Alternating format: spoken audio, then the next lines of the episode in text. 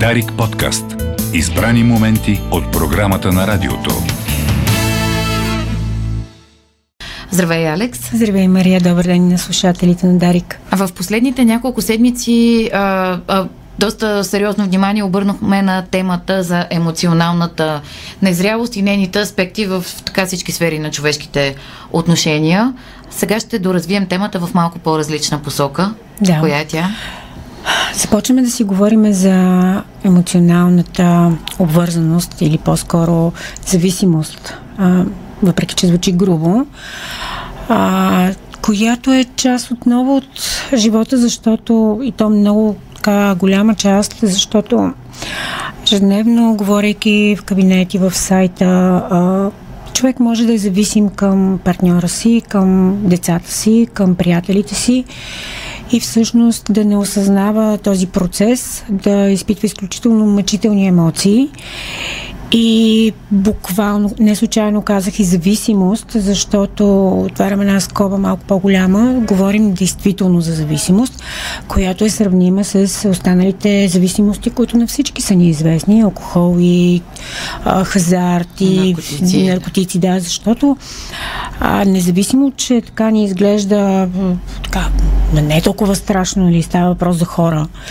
а, обекта на емоционалната зависимост, т.е. другия човек, към който е стремежа, е източник на така награждаващата биохимия, която изгражда невронни пътища в нашия мозък, а именно серотонин, допамин, окситоцин, това са всичките тези биохимични вещества, които са награждаващи, когато човек ам, е в контакт с обекта на своята зависимост. Тези вещества се провокират и когато човек е влюбен, когато обича, когато изпитва удовлетворение от дадено постижение, когато има близост. И всъщност тук трагедията, че в емоционалната зависимост а, има вече едно мъчение, защото аз нито вече мога с обекта, който нали, е производител на моята такава награждаваща в кавички в случая биохимия, нито мога без него. И всъщност има два основни пътя, за да така малко да обобщим, да стане по-ясно, а, на изграждане на емоционална зависимост, защото днес ще започна да говоря за емоционалната зависимост във връзките, в интимните взаимоотношения, по-нататък ще говорим за емоционалната зависимост от децата, която е много сериозна, но с много тежки последствия. То там чувствата дори са една идея по-силни. Именно. Могат да бъдат по-силни. Да, да, и много по-мъчителни, и много по-дълго във времето а, изнесени и развиващи се. Да не говорим за последствията върху самите обекти на Да. тази зависимост. Да, именно. Та, това, което започнах да казвам е, че едната линия на изграждане на емоционална зависимост е когато човека, който е и- този зависимия, а, всъщност е изцяло обсебващ. А другото е в посока, другия тип изграждане на емоционална зависимост е в посока на това да удовлетворяваш всички потребности на своя обект.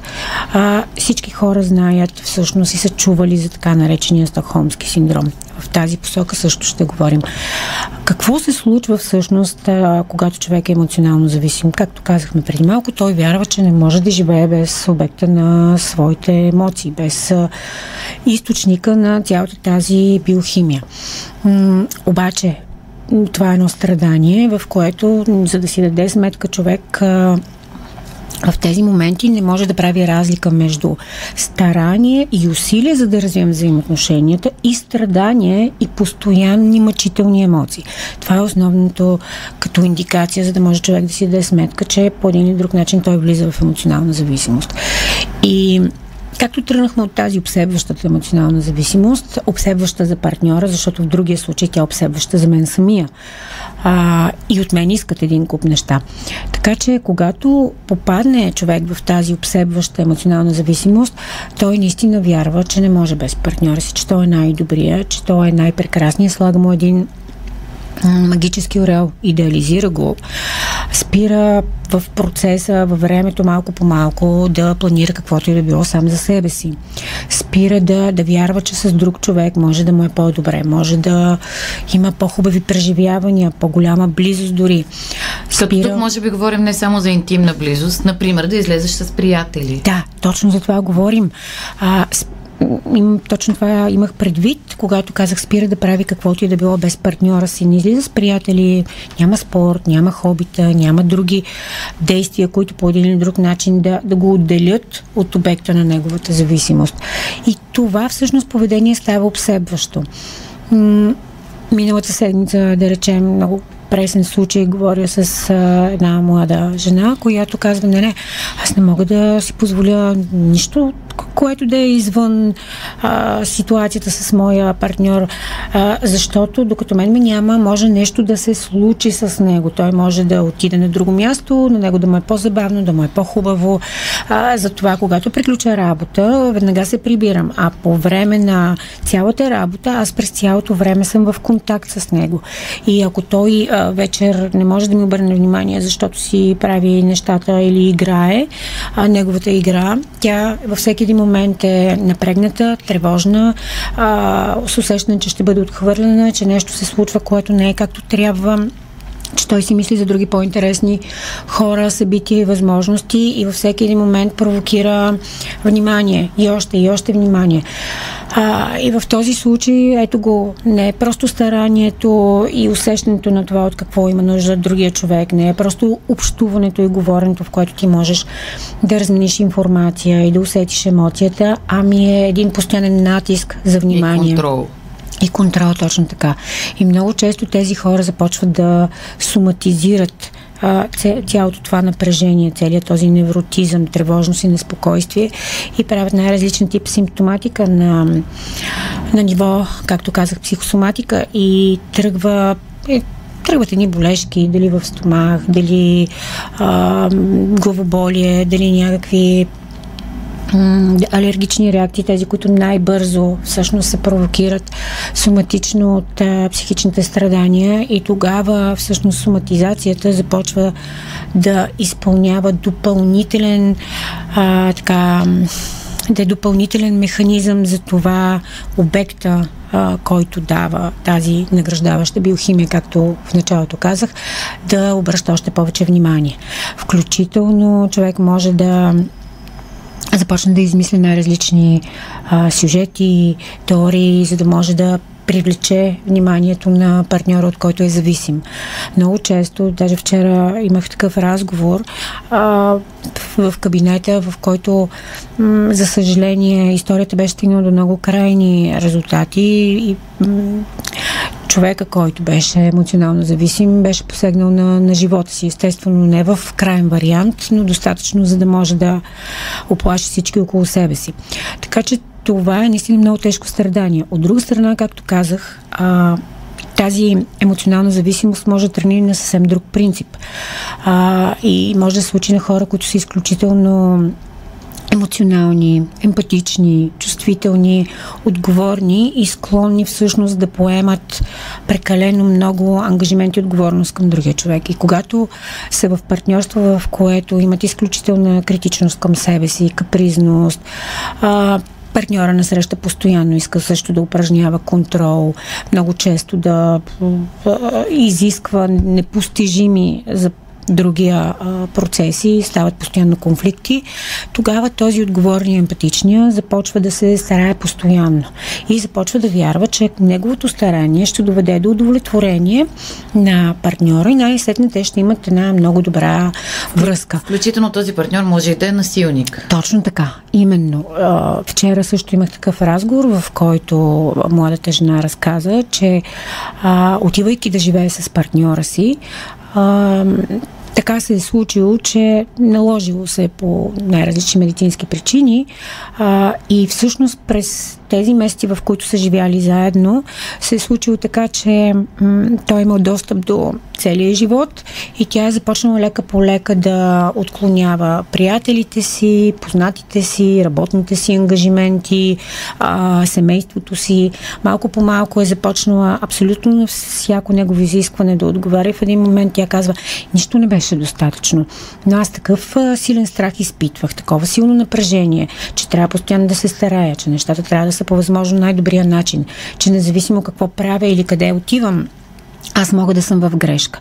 И всъщност това е другата линия на емоционалната зависимост, в която човек е постоянно с активна, а, както и в другия случай. Но тук а, нямаме този награждаващ момент, а тук има само тази активност на стреса, в която ти трепериш и не знаеш в кой момент какво ще ти се случи. И до такава степен си се калибрирал и си се ограничил в мислите си, че буквално можеш да имаш стеснено поле на съзнанието, в което а, всяка една стъпка, независимо че тя може абсолютно да е безпроблемна, да мислиш как ще се отрази. И всичко това е естествено много пагубно, защото в единия случай човека, който обсебва а, обекта на своята емоционална зависимост, в крайна сметка го отхвърля. А човека, който е в ситуация да търси изцяло удовлетворение на партньора си и също, както казахме, емоционално зависим, най-накрая се изчерпва. И... Няма вече какво да предложи. Да, и, и насреща всъщност той е обвинен, че вече няма какво да предложи. И това е едно двустранно изчерпване, в което а, симбиозата е много болезна. Включително и обсебващия човек и този, който е изпълнителя, уж ги разграничаваме в а, две категории, но те могат да направят връзка. И те е обикновено е много, са да. зависими един към друг Именно. всъщност. И се получава една съзависимост, в която се излиза изключително трудно, защото много често точно това не мога без другия човек, а, оказва изключително интензивно влияние. А, много често хората споделят, караме се, не можем да, да издържаме вече. В един момент а, конфликта стига до някакъв предел, след известно време отново човек започва да си спомня за хубавите моменти, защото все пак не трябва да бъдат игнорирани. Те, те са съществували в някакъв момент. А, и защо се случва така? Аз миналия път започнах да разказвам, т.е. разказвах и привършихме темата за емоционално незрелите Именно това ще да попитам. Родители. Има ли връзка между да. емоционалната незрялост и емоционалната зависимост? Естествено. А, да, да изходим от там. Емоционално незрелия родител в много случаи създава деца, които, както миналия път казах, ако, да речем, неговата незрялост на родителя се изразява в това, той постоянно да е критичен, недоволен, да прехвърля емоционалните си нестабилности върху детето. Детето да не знае в кой момент е направило грешка и в кой момент всичко е както трябва или в, друг, в друга ситуация, както са ми споделяли вече пораснали хора, аз всеки момент не знам как ще се прибере майка ми или баща ми, тогава тези хора порастват. Те могат да са отговорни, ангажирани, както обикновено стават, защото помадряват много рано заради тези процеси, но са едни стегнати и тревожни. И когато попаднат в а, такъв тип взаимоотношения, както описах, те започват всъщност да удовлетворяват всяко едно желание, за да могат по някакъв начин да достигнат до в кавички, ще го кажа, поправка на ситуацията от ранните си години. От друга страна, Тоест, не... децата на емоционално незрели родители са по-склонни да изпадат в емоционални зависимости. По-склонни са, да. Това не е ултимативно, не е общо валидно, но са по-склонни. От друга страна, а, както и минали път казвах, много често типа привързаност, която родителя дава е изключително важна а, и остава за цял живот отпечатък върху нас и така наречената дезорганизирана привързаност, в която родителя няма синхронно с детето, мъчи се, но не става, а, опитва се, но не, не може да, да се нагласи към потребностите на детето, понякога прекалява, понякога неглижира. И всъщност много често това е изключително тежък отпечатък и когато ти влезеш в едно партньорство, в което в началото ти дават много внимание, много целенасочено, ти показват твоите ценности и значимост, зависимост. Това е нещо, което ти е било дефицитно в целия ти а, живот и съзнателен и несъзнателен. И много често тук, ако аз имам един незрял аз и припознавам в партньора на среща стабилност, уравновесеност, в, особено в първите моменти и съответно започвам да го идеализирам, тогава се развива и тази обсебващата емоционална зависимост и задушаването на партньора, защото той пък изпълнява ролята на, на човека, който а, може да ми даде моята цялостност, моята сигурност, да, да е патерица за моя живот. И това са изключително тежки взаимоотношения, в които а, хората двустранно се мъчат. Както казах, вече спираш да различаваш кое е старание и усилие, кое е страдание и разрушаване. Какво обаче трябва да се направи в тези моменти? А, първо е точно това, от което с което преди малко нали, давахме като пример с теб а, и ти каза включително и м, отхвърляш и приятелите, точно това да осъзнаеш каква част заема партньорът ти от живота ти. Какво друго има в този живот. А, понякога хората могат много лесно да си направят а, дори грубо казано процентно разграничаване на това колко отнема от живота им работата, партньорството, другите контакти, хобита, занимания и да си направят много добър разчет на това всъщност какво им липсва. А, също така човек трябва да осъзнае, че това наистина е зависимост и в известна степен зависимостите, както всички знаем, се лекуват с усилие. Усилие и с а, отделяне от източника на, т.е. От, от наркотика в случая. При хората това е много трудно, затова трябва много балансирано да се а, определи по какъв начин всъщност човек да общува и дали е възможно, защото много често, когато а, става въпрос за емоционалните зависимости в партньорството, хората имат различни обвързаности, понякога работят заедно, понякога имат дом заедно. Това са много сложни въпроси, но много важно е човек всъщност да осъзнае какво е изгубил в тази връзка, как трябва да направи баланса, да знае, Именно. че трябва да се отдели за да може да изгражда собствената си личност. А има ли връщане назад, когато вече е стигнал се е стигнало до такъв етап, се чудя, защото mm-hmm. там има, нали, там е имало любов, както каза да. ти, имало е хубави събития, може би взаимни интереси и всичко останало, mm-hmm. но а, посоката е била изпусната. И има да. ли връщане назад, така че тези хора да си балансират отношенията и да спрат да се изяждат взаимно? Много хубав въпрос. Проблема е, че много често има заучени много базови механизми, както говорихме от детството, от начина по който са отглеждани хората, от предходни връзки понякога, от липса на емоционална зрялост, от липса изобщо на опитност в партньорството. И всъщност а, директно на въпроса има връщане назад, но това е процес, през който двамата партньори трябва да преминат, да осъзнаят какво се е случило, да могат да работят върху собствената си емоционална интелигентност, а, да подобрят самооценката си, да видят, както казах, кои други области в живота са им важни, ценни, да се развиват и там, защото когато аз съм стабилна личност, с моите занимания, с моя професионален опит, с а, моите приятелства, с а, нещата, които харесвам, а, аз имам други опорни точки. Партньора не може да ми е единствената опорна точка. И когато двамата а, целенасочено работят в тази посока и могат да разпознават кога тези механизми идват автоматично. Тоест, а, тук веднага давам пример, работейки с една млада жена, при нея моментално подейства този механизъм да, да се научи да разпознава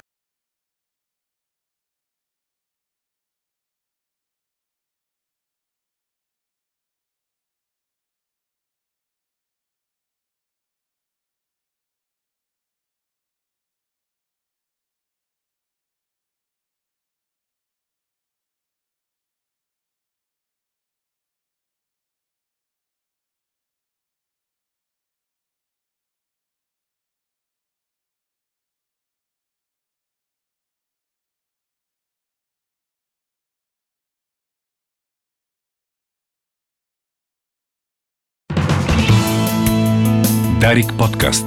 Избрани моменти от програмата на радиото.